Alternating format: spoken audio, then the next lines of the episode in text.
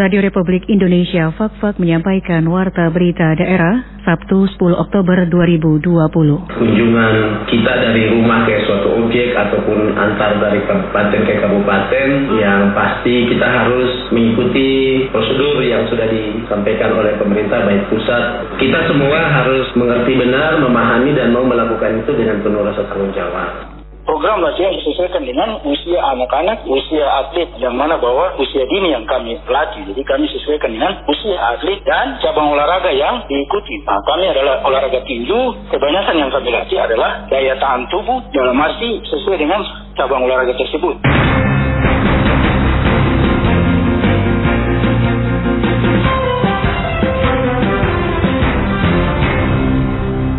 Sari Berita di masa pandemi COVID-19 saat ini, sektor pariwisata di Fakfak diharapkan mampu mengembangkan objek-objek wisata yang natural sehingga menarik minat wisatawan. Sebanyak 30 atlet tinju yang tergabung pada Pusat Pendidikan dan Latihan Olahraga Pelajar Daerah atau PPLPD Kabupaten Fakfak terus mengikuti program pelatihan satu minggu tiga kali sebagai wujud meningkatkan performa atlet tinju di Fakfak. Itulah berita utama pagi ini selengkapnya bersama saya Siti Nur Aisyah.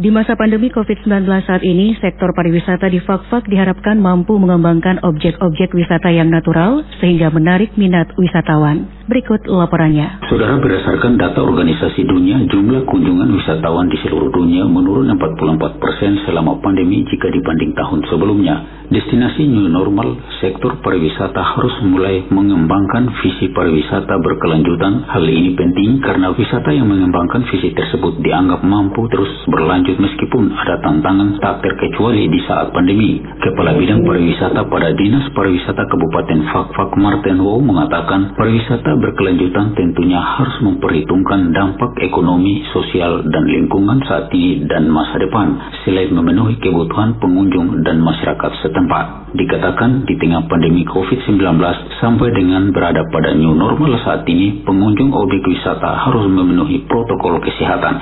Yang pasti dari tugas kami sebagai Kabit Pariwisata di Dinas Pariwisata dan Kebudayaan Kabupaten Fafa, yang pasti berkaitan dengan objek-objek wisata ataupun ataupun kunjungan kita dari rumah ke suatu objek ataupun antar dari kabupaten ke kabupaten yang pasti kita harus mengikuti prosedur yang sudah disampaikan oleh pemerintah baik pusat, provinsi, kabupaten kota maupun gugus yang dipersiapkan untuk bertugas langsung. Kita semua harus mengerti benar, memahami dan mau melakukan itu dengan penuh rasa tanggung jawab. Ini bukan menyangkut diri orang lain tetapi diri kita sendiri juga sehingga prosedur yang ada ya kita harus melakukannya dengan baik. Apalagi datang ke objek-objek sudah harus tahu bagaimana mengikuti prosedur, tetap memakai masker, kemudian jaga jarak waktu di objek. Ada pembatasan-pembatasan kunjungan juga yang kemudian semua juga harus bisa mengikutinya dengan baik. Sementara Prayogo Kusumo, Ketua Dewan Pimpinan Cabang Himpunan Pramu Wisata Indonesia DPC HPI Fakfak mengungkapkan kondisi pandemi membuat masyarakat berada pada tingkat kejenuhan, harus berdiam diri di rumah, berbagai aktivitas dibatasi dan lain sebagainya, sehingga pemerintah harus melirik objek-objek yang natural agar menarik para wisatawan.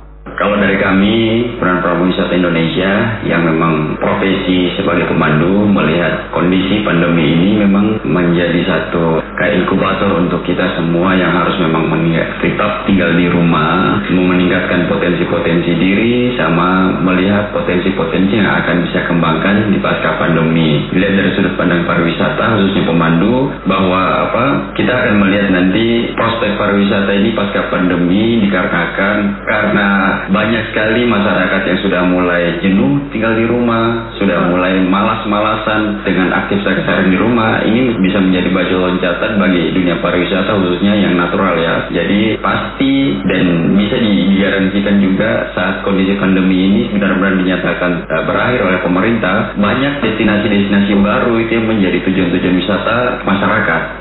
Masa pandemi yang melanda tanah air tentunya berimbas pada pemasukan pelaku-pelaku pariwisata, namun dengan meningkatnya kasus positif COVID-19 dinilai menjadi tantangan dalam pemulihan sektor pariwisata Indonesia termasuk di Kabupaten Fakfak. Demikian Lamarumu melaporkan.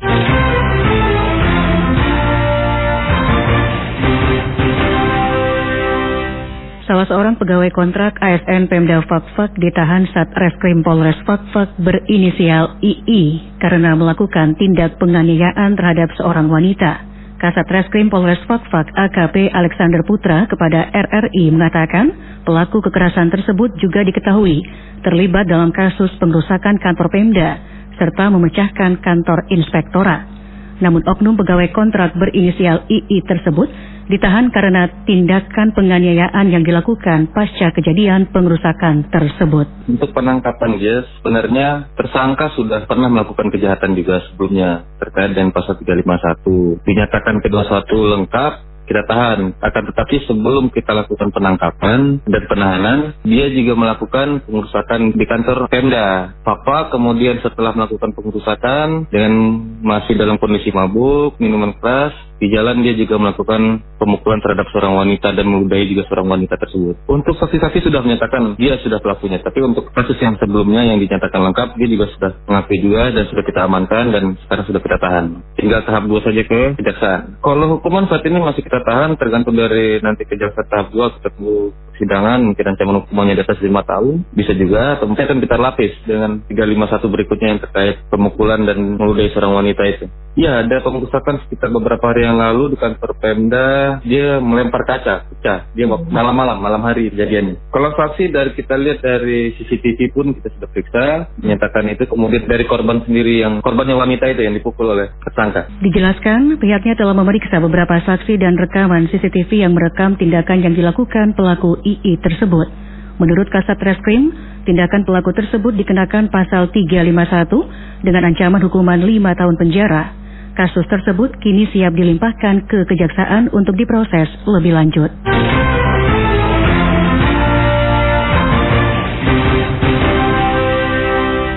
Komisi Pemilihan Umum KPU Kabupaten Fakfak masih membuka pendaftaran untuk mencari anggota kelompok penyelenggara pemungutan suara atau KPPS yang akan bertugas menjadi panitia di TPS saat hari pencoblosan 9 Desember 2020. Ketua KPU Kabupaten Fakfak melalui Divisi Sosialisasi, Partisipasi dan SDM, Januarius Kerimeak mengatakan, sebanyak 1.771 orang untuk menempati 253 TPS yang masing-masing TPS-nya ditempati oleh tujuh anggota KPPS.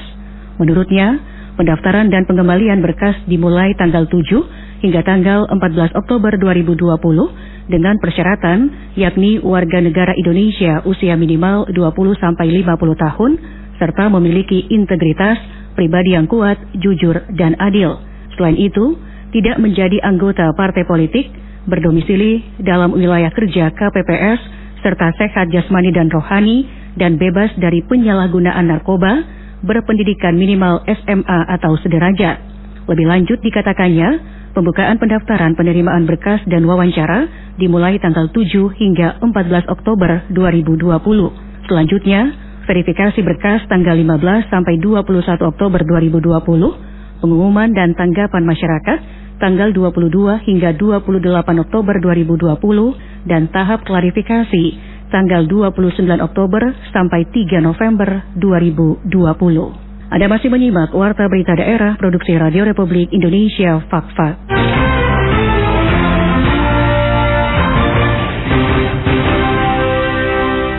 Sebanyak 30 atlet tinju yang tergabung pada Pusat Pendidikan dan Latihan Olahraga Pelajar Daerah atau PPLP di Kabupaten Fakfak terus mengikuti program pelatihan satu minggu tiga kali sebagai wujud meningkatkan performa atlet tinju di Fakfak. Di saat Kabupaten Fakfak masih dihadapi dengan pandemi COVID-19, namun atlet tinju yang tergabung pada Pusat Pendidikan dan Latihan Olahraga Pelajar Daerah PPLP di Kabupaten Fakfak terus melakukan program pelatihan. Pelatih tinju PPLP di Kabupaten Fakfak, Yakob Raymond Heritringi mengatakan program latihan tinju tim PPLP di Kabupaten Fakfak disesuaikan dengan kondisi usia anak-anak atau usia dini dengan program latihan ringan serta selalu memperhatikan protokol pencegahan penyebaran COVID-19. Dikatakan program latihan tinju atlet PPLPD Kabupaten Fakfak dilakukan satu minggu tiga kali dengan durasi waktu satu setengah jam. Sementara jumlah atlet tinju yang mengikuti program latihan diperkirakan kurang lebih 30 atlet. Program latihan disesuaikan dengan usia anak-anak, usia atlet, yang mana bahwa usia dini yang kami latih. Jadi kami sesuaikan dengan usia atlet dan cabang olahraga yang diikuti. Nah, kami adalah olahraga tinju, kebanyakan yang kami latih adalah daya tahan tubuh dalam arti sesuai dengan cabang olahraga tersebut. Kemudian mengantisipasi COVID yang ada di kabupaten ini, yang tetap kami jalani protokol kesehatan. Yang mana datang menggunakan masker, kalau sementara kita latihan berarti maskernya dilepas, kita berlatih satu jam setengah selesai, kita kembali lagi ke rumah sesuai dengan aturan protokol kesehatan. Menurut pelatih Raymond Heri Trenggi, program latihan atlet tinju, Pusat Pendidikan dan Latihan Olahraga Pelajar Daerah PPLPD Kabupaten Fakfak merupakan program dari Kementerian Pemuda dan Olahraga yang dilaksanakan oleh Kabupaten Fakfak, yakni di bidang kepemudaan olahraga pada Dinas Pendidikan Pemuda dan Olahraga Fakfak, sehingga kejuaraan-kejuaraan atau event-event nasional akan mengikuti aturan dari Kementerian Pemuda dan Olahraga Pusat kami ikut aturan dari pemuda dan olahraga pusat. Program ini kan terprogram dari pusat. Jadi kalau misalnya dalam tahun ini ada kejuaraan, kami tetap ikut. Tetapi karena ada problem tentang ini kesehatan ini dalam arti pandemi COVID ini, sehingga program apa out kejuaraan mungkin ditiadakan. Nanti kita perhatikan tahun depan. Tetapi anak-anak ini kalau kami tidak mengarahkan mereka, kami tidak ajak mereka untuk berlatih. Aduh kalau untuk cabang olahraga tinju saya ragu sekali di kabupaten di sini. Karena pergaulan lingkungan ini yang saya lagi kurang ini. Kalau kita ya. kasih biar saja anak-anak bergaul dengan kebiasaan, apalagi dengan media sosial yang terlalu berkembang, nanti mereka terpengaruh sehingga nanti hal-hal yang tidak kita inginkan bersama bisa terjadi. Makanya kita ajak terus, panggil biar tidak ada kejuaraan, kita latihan terus setiap eh, satu minggu tiga kali. Meski program latihan tinju atlet PPLPD Fakfak dilakukan di masa pandemi COVID-19, namun semangat untuk berlatih terus ditunjukkan oleh atlet-atlet tinju. Hal ini dilakukan untuk menambah motivasi para atlet agar meraih prestasi yang tinggi pada kejuaraan-kejuaraan nasional yang akan datang. Selain itu, program pelatihan yang terus dilakukan oleh atlet tinju Fakfak dimaksudkan untuk menjaga stamina tubuh, menjaga kesehatan fisik, guna terhindar dari penyebaran COVID-19. Januardi melaporkan.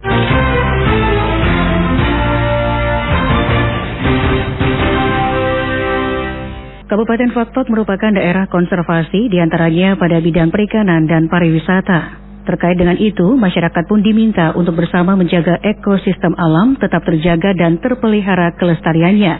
Konservasi Internasional Indonesia pun telah memberikan perlindungan sehingga kelestarian perikanan maupun pariwisata dapat tereksplor. Bagi masyarakat yang melanggar apa yang telah ditetapkan, maka akan dijerat hukum sesuai aturan yang berlaku. Lebih jelas terkait hal tersebut, Berikut kita ikuti penjelasan pengawas dan pengendalian kawasan konservasi John Toisuta dalam wawancara berikut ini. Baik Pak John, Konservasi Internasional Indonesia atau CI di Fakfak ini keberadaannya mempunyai peran penting untuk melindungi keanekaragaman hayati serta pariwisata. E, konservasi apa yang sudah dilakukan Pak? Iya, makasih. Jadi kalau saya dari staf CI yang menangani tentang atau bertanggung jawab terhadap pengawasan dan pengendalian di perairan kawasan konservasi, selama ini yang sudah ada kaitan dengan uh, perikanan, yang pertama itu bahwa terjadi pengurangan illegal fishing. Dari mulai 2016 sampai 2020 sudah mulai berkurang itu illegal fishing. Jadi sebelumnya itu sangat Iya, sangat tinggi, okay. sangat tinggi di dua kawasan bahkan hampir merata di seluruh perairan Fakfak. Yang kedua bahwa kaitan dengan penggunaan-penggunaan uh, alat tangkap seperti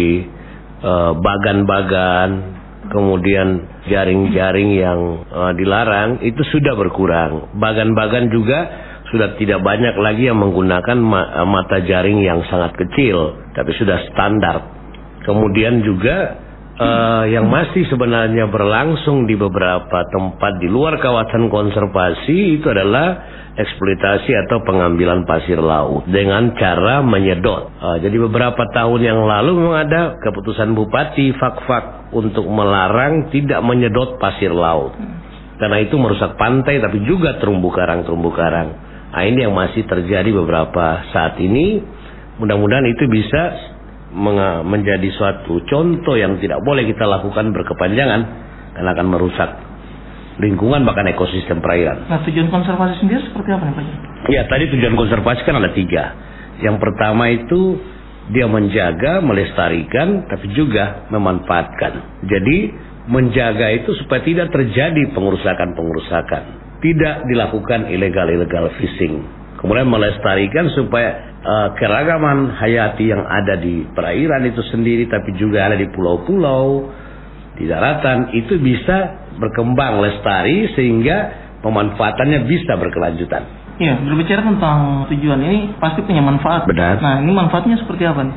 Dari konservasi yang dilakukan. Ya, jadi manfaat dari konservasi itu sendiri bahwa yang tadinya misalnya terumbu karang yang rusak, kemudian terjadi illegal fishing, itu berkurang, maka otomatis dengan sendirinya akan terjadi kuantitas dan kualitas ikan itu. Yang tadinya orang mungkin mencarinya tuh nelayan suka jauh, tapi dengan adanya konservasi maka dia tidak perlu terlalu jauh mengeluarkan biaya untuk menangkap ikan. Kemudian juga dampaknya kepada pariwisata bahwa terumbu karang-terumbu karang yang sudah dilestarikan itu itu akan menjadi bagian dari pariwisata dalam sektor apa ya diving itu untuk penyelaman melihat keindahan karang-karang tapi juga pantai-pantai itu sendiri dan pulau-pulau.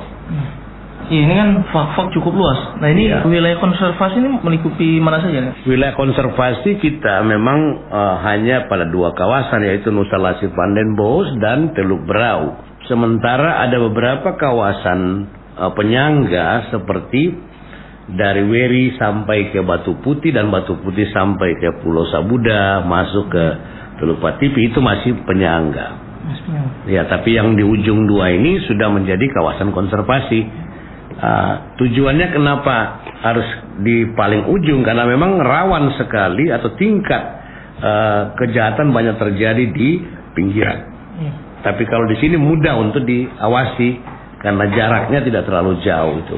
Dan masih memang sekarang itu justru uh, banyak juga diprioritaskan pengawasannya di kawasan Teluk Berau sampai pada Pulau Pisang dan uh, balik lagi ke arah Tuting dan kembali ke. Iya, berbicara terkait konservasi perikanan. Uh, ini telah adanya perlindungan bagi beberapa spesies ikan. Nah, sehubungan dengan hal tersebut, untuk mencegah kepunahan ekosistem, nah ini alat-alat tangkap yang diizinkan ini seperti apa nih Pak? Jadi masyarakat nelayan pada umumnya di Papua mereka udah tahu bahwa alat-alat tangkap yang dipakai yang dilarang itu sudah sangat jelas. Jadi uh, tidak boleh menggunakan bahan kimia, tidak boleh menggunakan bahan peledak, kemudian tidak boleh menggunakan pukat harimau itu tidak boleh. Kemudian kalau jaring giok juga jangan bermain lagi di dalam kawasan Pulau Panjang, Fak-Fak ini, tapi dia main di luar. Karena daerah kawasan Pulau Panjang Fak-Fak ini sudah merupakan bagian dari fishing ground, daerah perkembangbiakan ikan. Ya tapi kalau kita lihat kan banyak ini, banyak juga yang menggunakan giok ini untuk mencari. Iya, memang itu boleh tapi di luar. di luar. Jadi dalam dalam peraturan menteri kan harus satu mil dari pantai, hmm. dari garis pantai. Nah, itu jerat hukumnya seperti apa? Ya, jerat hukumnya itu sampai pada dia kalau tidak bisa lagi pidana. Iya. Ini kan banyak sekali biota laut. Ah, nah ini ada adakah ikan yang dilindungi di fak-fak? Ada. Seperti apa? Yang dilindungi fak-fak itu seperti ikan parimanta, ikan hiu dari berbagai jenis itu dilindungi. Kemudian penyu itu dilindungi. Terus ikan kakap karang itu seperti kerapu-kerapu itu, itu itu itu banyak yang dilindungi dalam artian bahwa karena memang itu jenis yang langka yang memang dalam perkembangbiakan itu lambat sehingga itu perlu dilindungi hmm. supaya dilestarikan karena banyak terjadi penangkapan-penangkapan di lalu-lalu itu. Jadi tidak sembarang juga uh, nelayan mengambil ikan gitu Pak Jan ya? Iya, jadi ada ada ikan tertentu nelayan sudah tahu yang sebenarnya tidak boleh diambil. Terutama itu seperti ikan hiu, parimanta, itu. Penyu juga itu sudah dilarang. Tidak usah lagi diambil untuk konsumsi, begitupun telurnya. Tapi dia dilestarikan dan dia bisa akan menjadi uang pada objek wisata nanti. Tadi kita berbicara tentang perikanan. Nah ini dari sektor pariwisata seperti apa Pak Jam? Iya pariwisata itu kan dengan adanya konservasi tadi saya bilang salah satu terumbu karang kalau sudah lestari bagus terjaga maka perairan itu itu akan menjadi objek wisata untuk kegiatan-kegiatan diving. Kemudian pasir pantai pulau-pulau itu itu akan bisa menjadi objek wisata. Tapi kalau kita lihat ini kan untuk untuk fak-fak ini uh, spot divingnya di mana? Nah, banyak di Karas di mana-mana banyak. Hanya kita belum launching destinasi jadi belum bisa dieksplor dulu karena memang itu masih melalui proses identifikasi spot-spotnya itu sehingga akan terjadi uh, di mana sebenarnya yang memang boleh di mana tidak boleh. Demikian perbincangan kami bersama John Toy Suta selaku pengawas dan pengendali kawasan konservasi perairan pada CI Fakfak mengenai konservasi bidang perikanan dan pariwisata di daerah ini. Terima kasih dan sampai jumpa. Sekian Warta Berita Daerah Produksi Radio Republik Indonesia Fakfak.